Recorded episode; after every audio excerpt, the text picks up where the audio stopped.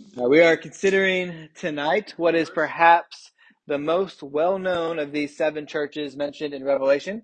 This is the address to the church in Laodicea, and it also happens to be the most rep- rep- misinterpreted text of these uh, seven churches that are mentioned here in Revelation chapter 2 and 3, especially modernly. This, this address to the church in Laodicea is the most misinterpreted of the seven.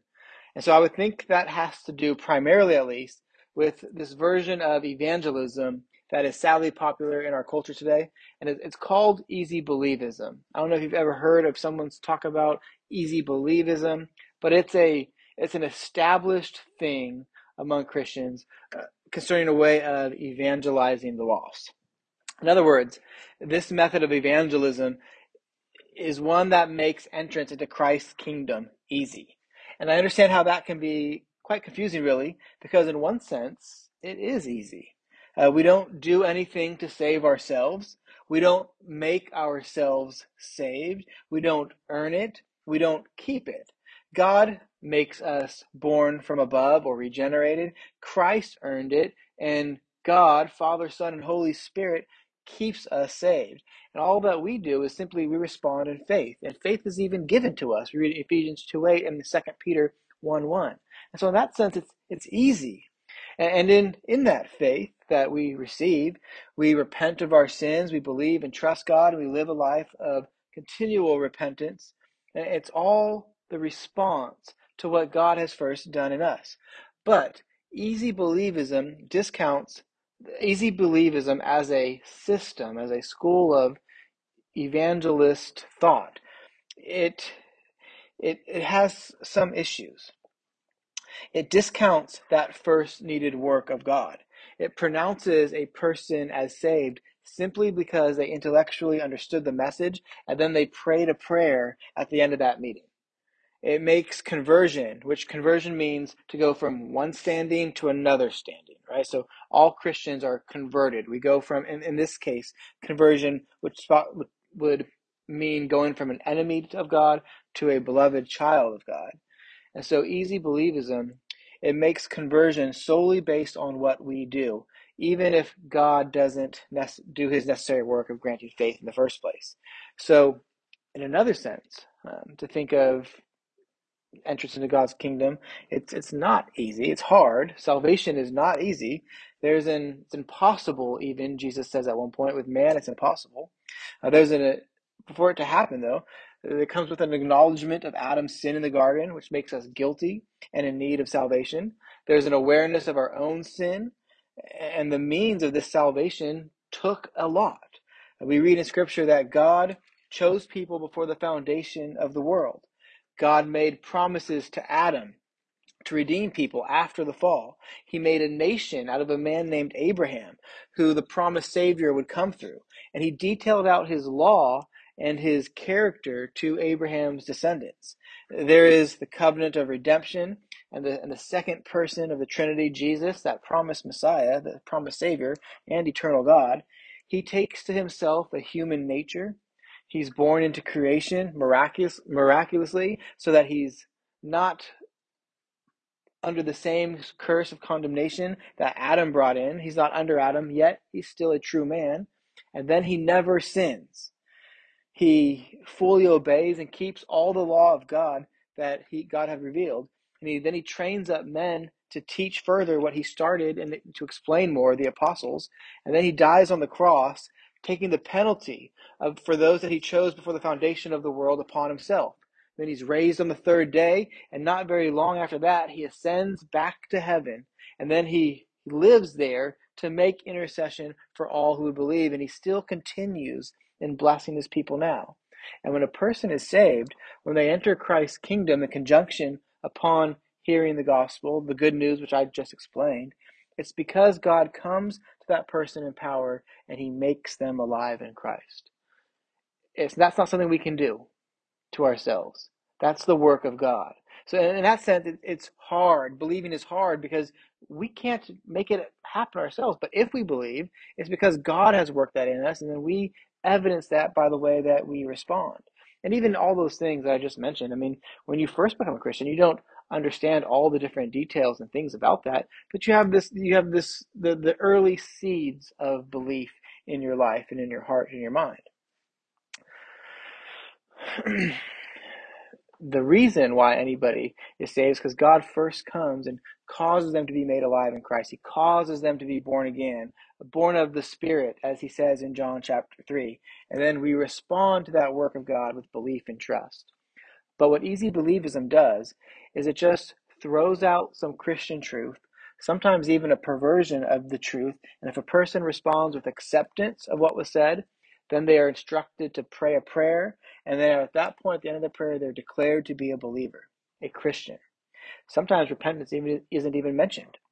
And there's no acknowledgement of the Spirit's prior work on the heart leading to a true salvation. And that's problematic. And one of the things that advocates of this kind of evangelism do is to take a line from this passage that we have to this address to the church in Laodicea and then apply it to a lost person. And so they say something like this God loves you. And there's, mind you, they're talking to a lost person, maybe a friend or a family member. And they say, listen, you know, I'm a Christian and I want you to know the, the joy that I have. And so let me explain this to you. And they say, well, God loves you. He's got this wonderful plan to bless your life. And all you have to do is just accept him. He's standing at the door to your heart. You just need to let him in. Well, that, that last part is taken from the passage that we're going to read here in just a moment. But there's all kinds of problems with that. Namely, that's not even what the verse says, and the context of the verse even is not appropriate for doing that kind of evangelism. Uh, it's not appropriate to use that sentence, that phrase, when you're evangelizing someone who is lost. And the irony of it all is that doing such a thing actually ends up creating lukewarm church members and churches, the very problem that our Lord is going to address here. So, what we're going to do here is take this passage in two parts, maybe three parts actually. Um, so, we'll start tonight and then finish it up next week, or Lord willing. It'll take two weeks. We'll see. I initially planned on doing 14 through 7, 14 through 16, maybe 17 tonight. We're just doing verse 14 tonight. So we'll see what happens in the next coming weeks. Um, so let's read the whole thing, though. So we have the whole context of everything that's being said to this uh, church in Laodicea, and then we'll turn our attention to specifically what is being communicated in verse 14. So we'll read and then we'll pray. So the reading of God's word, beginning at verse 14 in Revelation chapter 3. And to the angel of the church in Laodicea, write the words of the Amen the faithful and true witness, the beginning of God's creation. I know your works. You are neither cold nor hot. Would that you were either cold or hot. So because you are lukewarm, and neither hot nor cold, I will spit you out of my mouth. For you say I am rich. I have prospered, and I need nothing, not realizing that you are wretched, pitiable, poor, blind, and naked. I counsel you to buy from me gold refined by fire, so that you may be rich and white garments so that you may clothe yourself, and the shame of your nakedness may not be seen, and salve to anoint your eyes so that you may see. Those whom I love I reprove and discipline. So be zealous and repent. Behold, I stand at the door and knock. If anyone hears my voice and opens the door, I will come in to him and eat with him, and he with me. The one who conquers, I will grant him to sit with me on my throne, as I also conquered and sat down with my Father on his throne. He who has an ear, let him hear what the Spirit says to the churches. That ends the reading of God's holy, inspired, and sufficient word. Let's pray.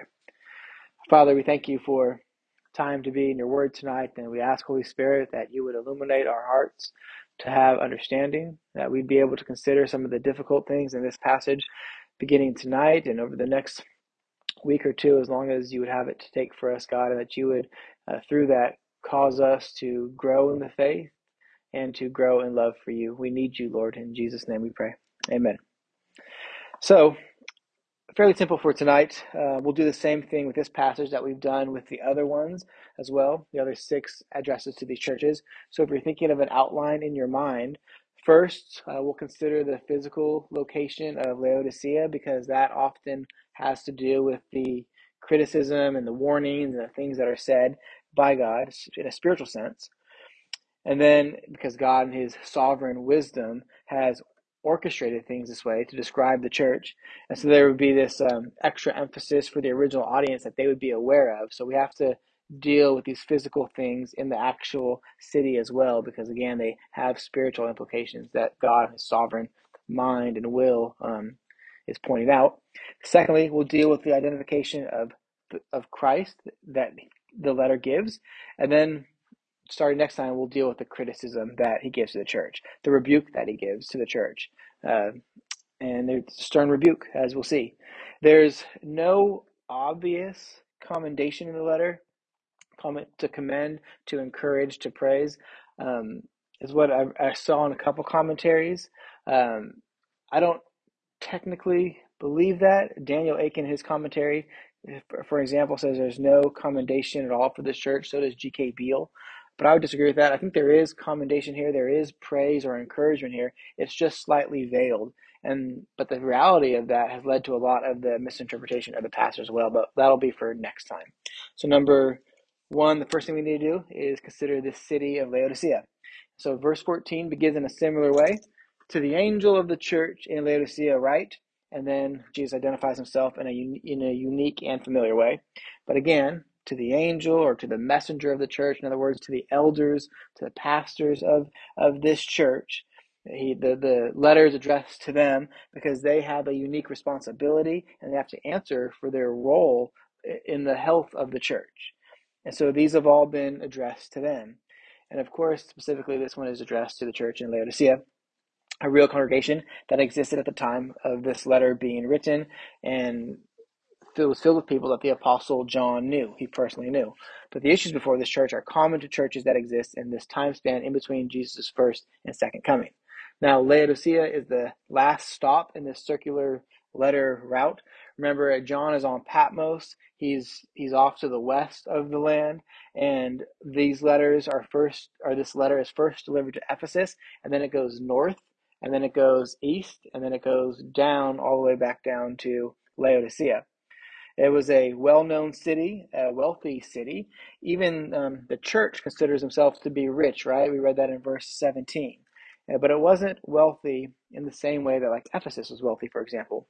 This was a smaller city than Ephesus, but it was located on this plateau and it existed basically like at a crossroads for major communication routes. So if you were coming from the east and you were traveling to Ephesus, Ephesus is this major port city with a lot of important things are going on, you would have to pass through um, this city, uh, Laodicea. And it became a center for banking and a regional center for the collection of the Jewish temple tax, which then led to a significant Jewish population being uh, centered there. A question for you guys. Were the Jews, and not, I'm not speaking like ethnically people, I'm speaking the religion because some Jewish people were Christian, right? many of the first Christians were Jewish. But were the Jews, those who rejected um, that Christ Messiah, were they friendly to Christians at this time?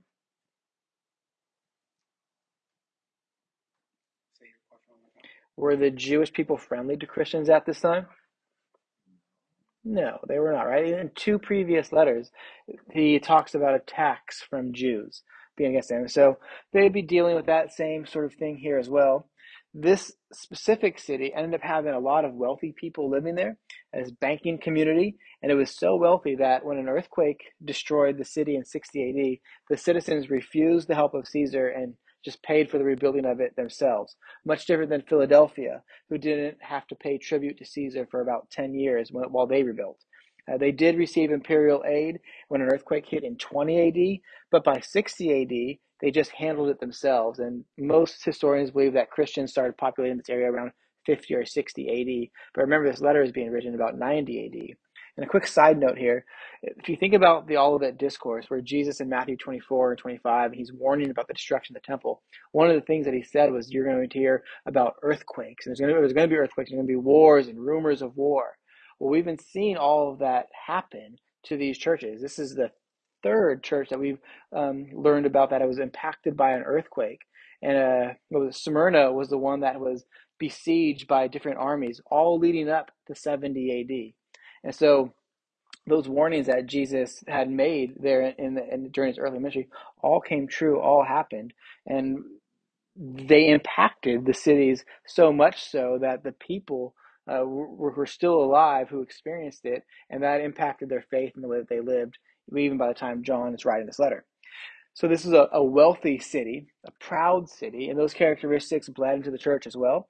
And we need to be careful that the things the world prides itself on aren't emulated by the church as well. That's been something that we've seen in every one of these seven letters. The things and the characteristics of the people in the city bled into the people of the church as well. You, might think we don't really have that issue in Antioch. Um, because you know what is Antioch in our modern world? There isn't much that we pride ourselves in here in Antioch, but the danger exists nevertheless. It could happen. For example, um, because we are a suburb outside of a major city, we might think that you know nothing happens here. Oh, there's there's nothing to do in Antioch. There's nothing fun to do in Antioch. Nothing important. Nothing special. Not like things happen in like a surrounding city, like in San Francisco or Sacramento or something like that.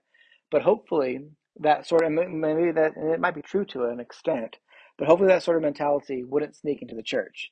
We should still believe that God does important and special things in the church, that He does them every time someone is saved, even. But He might even have be His will, who knows, to have an open door to many conversions here in Antioch. And just because Antioch is a small little suburb, it's not some big city, doesn't mean that something big can happen here. So we can't let that sort of an attitude of the what defines a city impose itself upon the church. But there is more going on with the church in Laodicea and its physical characteristics as well. The calling of them as lukewarm is more complex than we might understand it to be. We probably all know that lukewarm isn't very good uh, just because we all have microwaves, right? And microwaves tend to make things like blistering hot on the outsides or the edges, but then like lukewarm towards the middle. I know. And that's annoying. And of course, we would consider cold being bad when you take something out the microwave. But there's something more going on here. Uh, it's not that simple. Laodicea has two neighbors to the north and to the south of them. Hierapolis to the north, and they're famous for having these hot springs. People can still visit them today, even. And the people believe that hot water um, would have medicinal effects, some some good effects on the eyes as well too. You notice in a text I mentioned a salve for their vision, but then also beneath them there is a city of Colossae, and Paul even mentions Laodicea in his letter to the Colossians in Colossians chapter four, and Colossia had this cold water spring that was also really helpful for the city and provided good health benefits for the people. But Laodicea had no water source. Again, it was up on this plateau. And so they got it piped in from the north. And by the time that water got to Laodicea, it was dirty and it was lukewarm. The kind of thing that you would spit out of your mouth if you took a sip of it. So something that is cold here is actually good, but we'll have to save that for next time when he compares this hot, cold, and lukewarm. So that's Laodicea.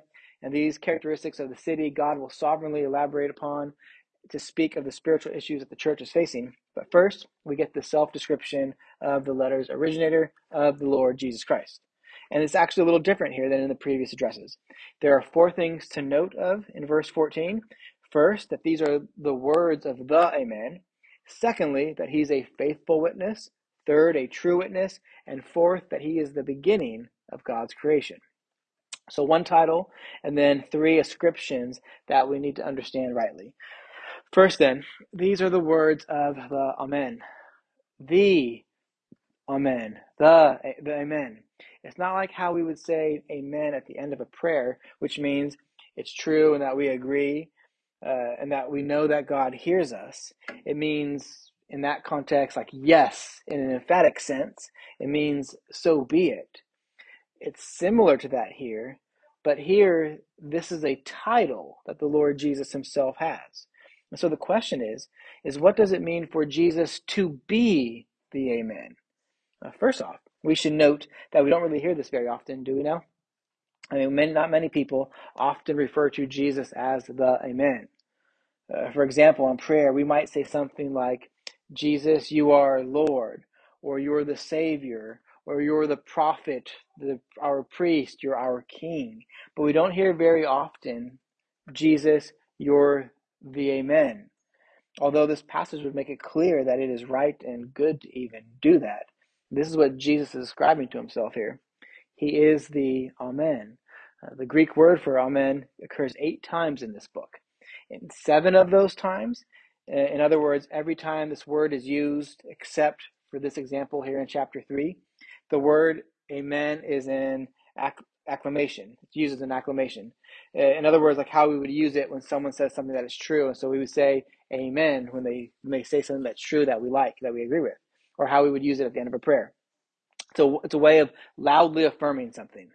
Uh, the word is used like that in this book seven times. Only once is it used as this title. But you need to understand something about the word amen or amen to get what is being meant here. Amen in the Greek is a transliteration of the same word in Hebrew.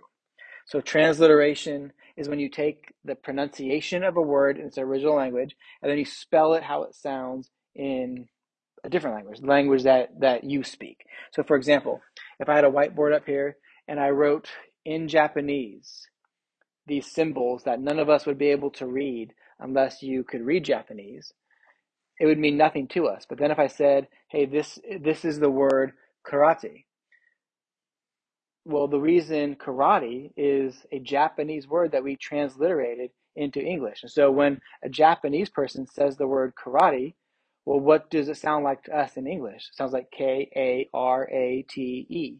And so we spell out karate. That's a transliteration of the Japanese word. Well, it's the same thing that's going on here in Hebrew with the word amen into the Greek. And so there's kind of a play on words here because in the Hebrew, the word amen means true. It means truthfulness. It's the equivalent, actually, of faithful and true.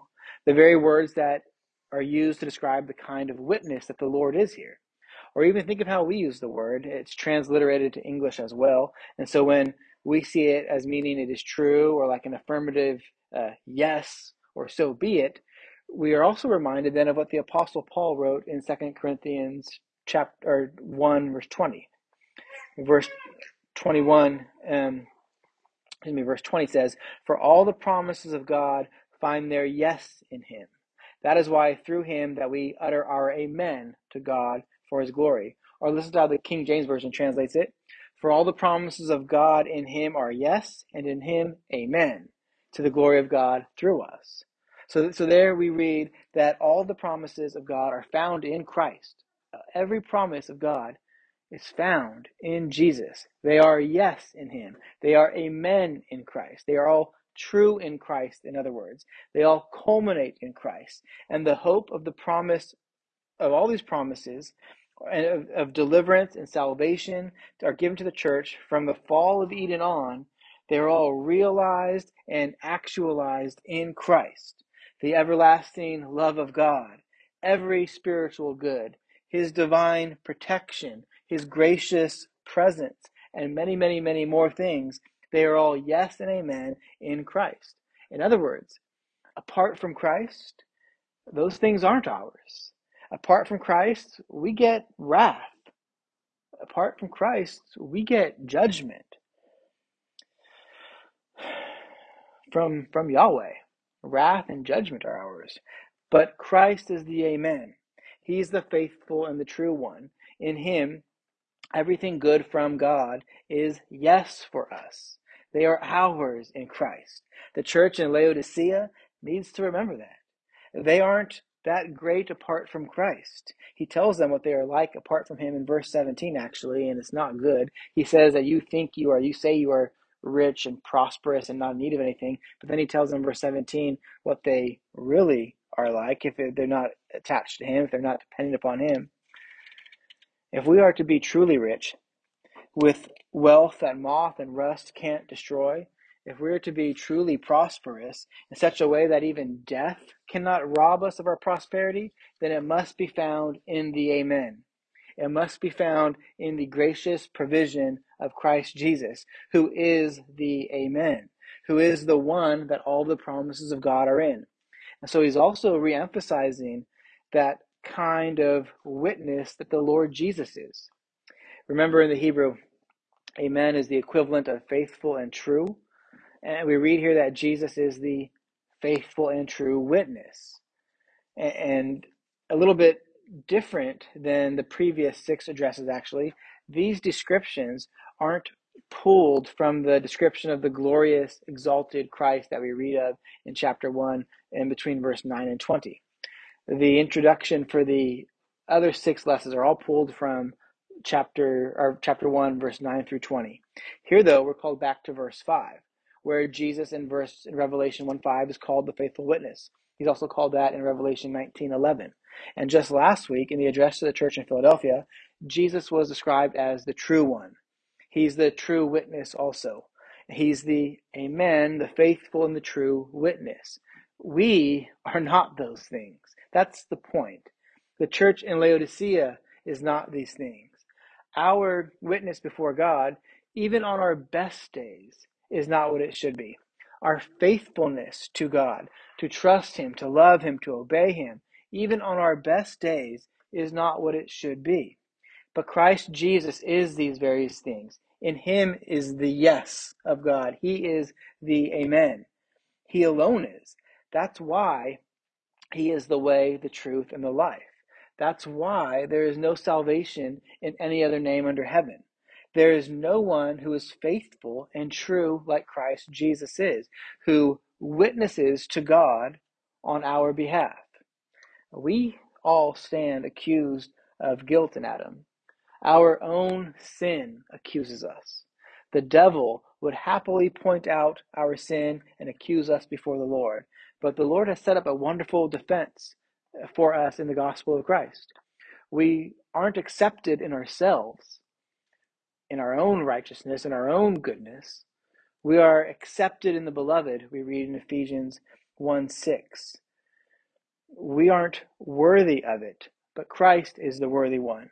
We're going to read about that in the next couple chapters, actually. Chapters 4 and 5 in the Apocalypse here in Revelation are all about this vision that he has of the throne room of God and there we read that that there's someone who who's not who who's worthy to open this scroll. And it's this wonderful, uh, great text that, that we that we're looking forward to get into here. But the point now here is he's and remember this church in Laodicea, four and five and six, all the way through Revelation chapter twenty two all all those words are for this specific church as well too. They're for all those all the churches. The whole book of Revelation was given to all of these seven churches and passed around in a circle into other churches and to us today as well too. But it is so it is Christ who is the faithful and true witness. It is his it is with his testimony, which includes his work of atonement, that we are accepted before God, that we are again accepted in the beloved, Ephesians 1 6. The beloved, beloved, of course, is Jesus. Now, let me ask you guys a question. Do you remember how many witnesses are required to bring a charge against someone in the Old Covenant? Two. I see some twos going up. Yeah. In Deuteronomy, it especially talks about this, but it talks about it in other places in the Old Testament as well too. Um, what it says is that, that you would need a charge of two or three witnesses. So not so one witness would not be enough. Two witnesses is the minimum that would be required. Another question. How many people are required to bring a charge against so this is in the New Testament now. So how many people and we read this in I believe first Timothy, how many people are required to bring a charge against an elder?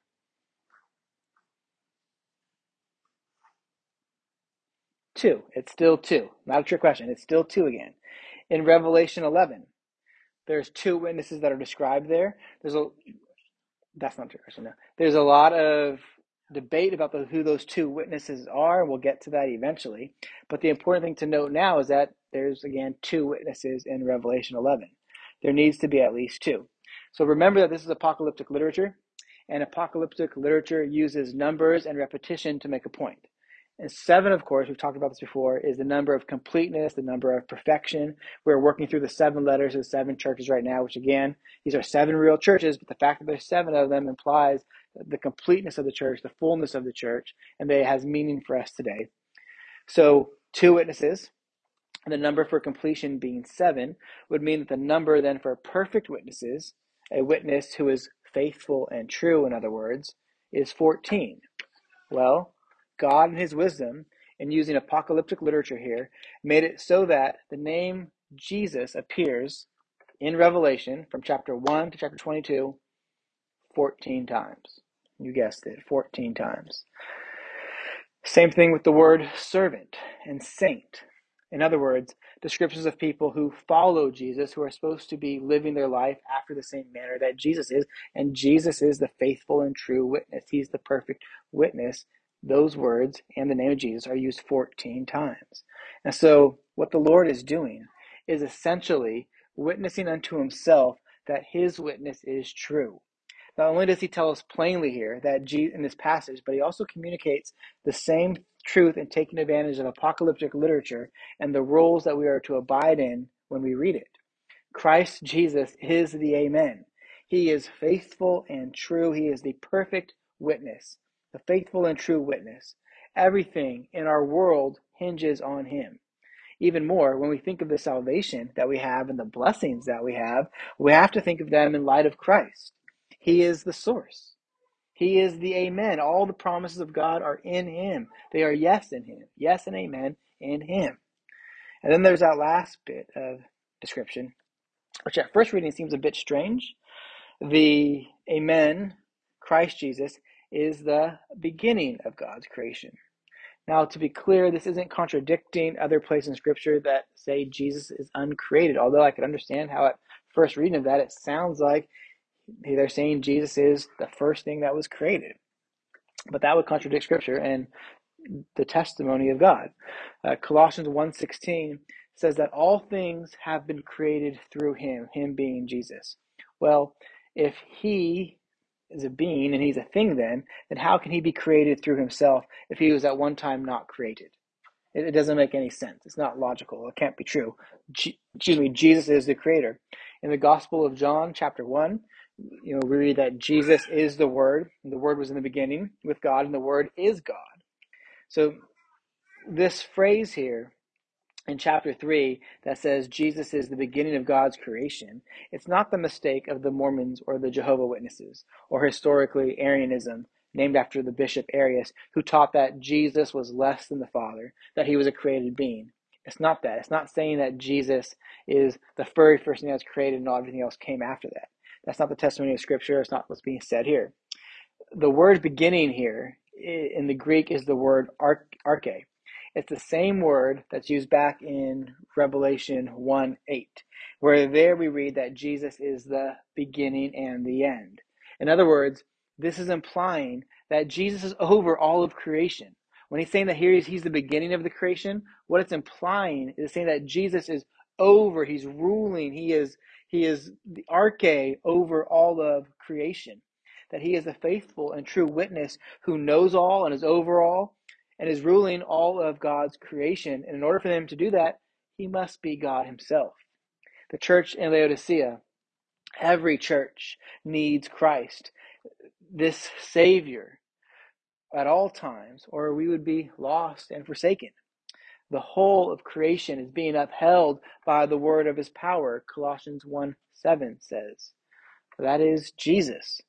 We should fear him. Laodicea should fear him. And also, we should love him because he first loved us and is our witness before the throne of God. And every blessing we enjoy is found in him. But there's more happening in this introduction, and we'll close considering this. So turn with me to Isaiah 65.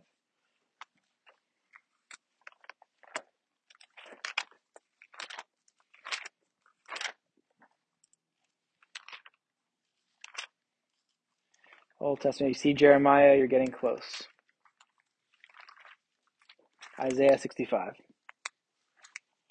The ultimate blessing that we have in Christ is to dwell with Him forever in peace and in joy in the new heavens and the new earth. We don't simply want to go to heaven just because there's no punishment there. Or we don't simply want to go to heaven simply because, well, I have family members that are going to be there. The main reason that a Christian desires to be in heaven is so that you can be with God forever, unencumbered by any sin that would hinder your relationship with Him. It is a blessed thing to be in a relationship with the Lord. And, and the experience of it that we have now, we don't even know the fullness of the joy of it because we still have the sin in our life that remains that causes us to desire things less worthy than God. But that's the ultimate blessing in Christ, is to dwell with him in the new heavens and the new earth.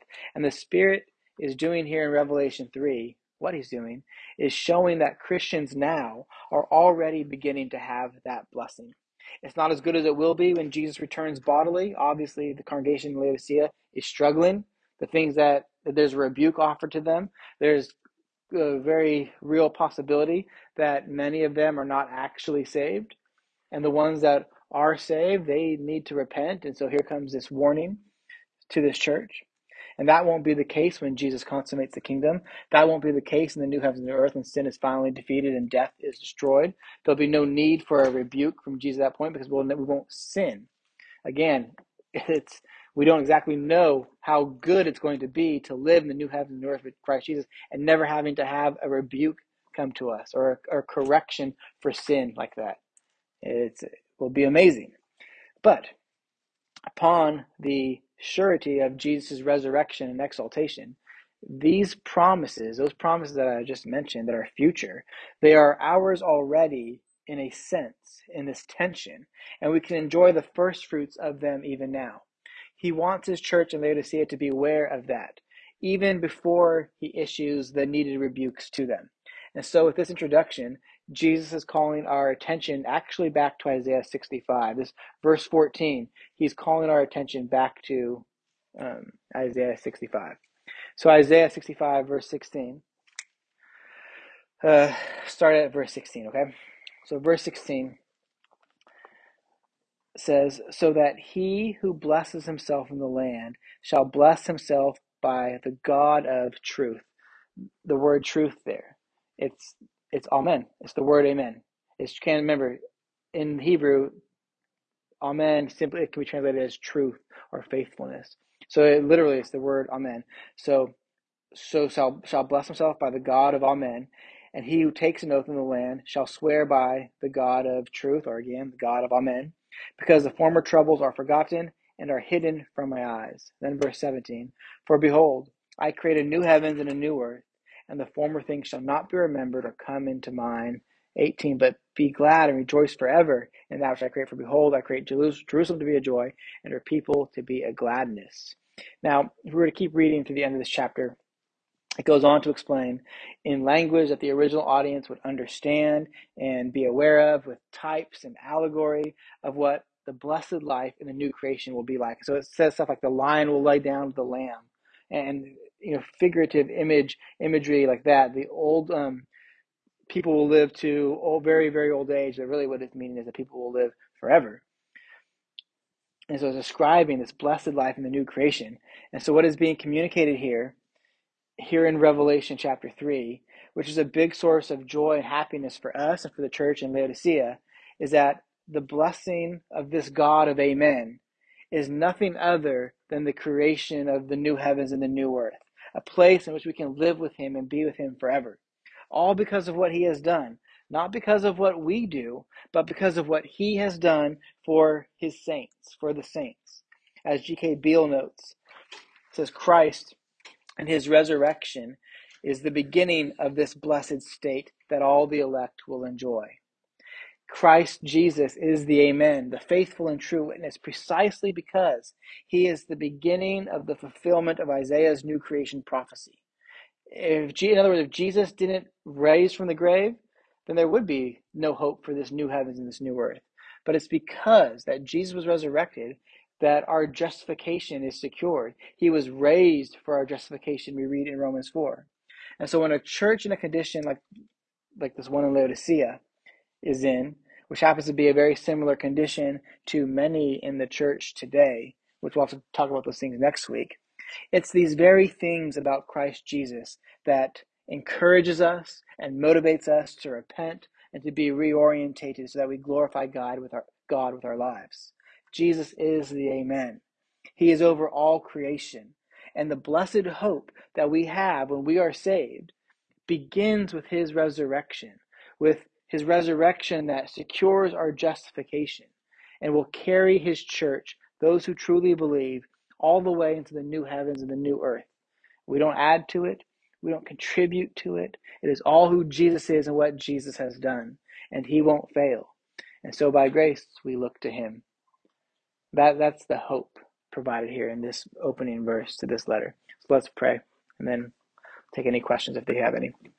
Our Father, we do thank you for showing us this side of your character, or that that you, Jesus, are the Amen, the faithful and true one, the one in whom every blessed promise is resting in. And we're so glad that that those things aren't dependent upon us, God, for we know that even on our very best days, we fall so short of your standard. But we thank you for sending Christ, who was perfect in every way. And we ask, Lord God, that uh, you would help us to uh, really take to heart the types of warnings and encouragements that are set forth here in these addresses to these seven churches. And next week, as we look at the specifics to this church in Laodicea, that you would remind us that because Christ is the Amen, because he is the faithful and true witness, and because we know in ourselves that we fall so short, but we look at Christ who doesn't fall short at all, that we know that we can have repentance and be right with you um, because of your the kindness that is given to us in your gospel.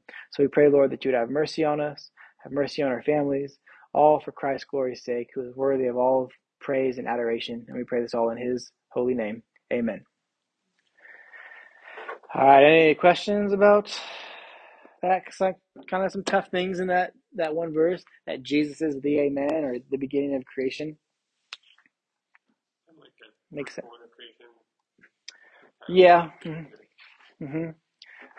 Similar to that in uh, Colossians, right? It is, yeah. Mm-hmm. Which is said before in the Philadelphia church as well, too, right? It's very similar. He's he's the true one who all the promises of God are in.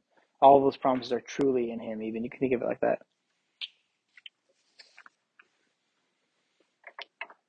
All right, guys.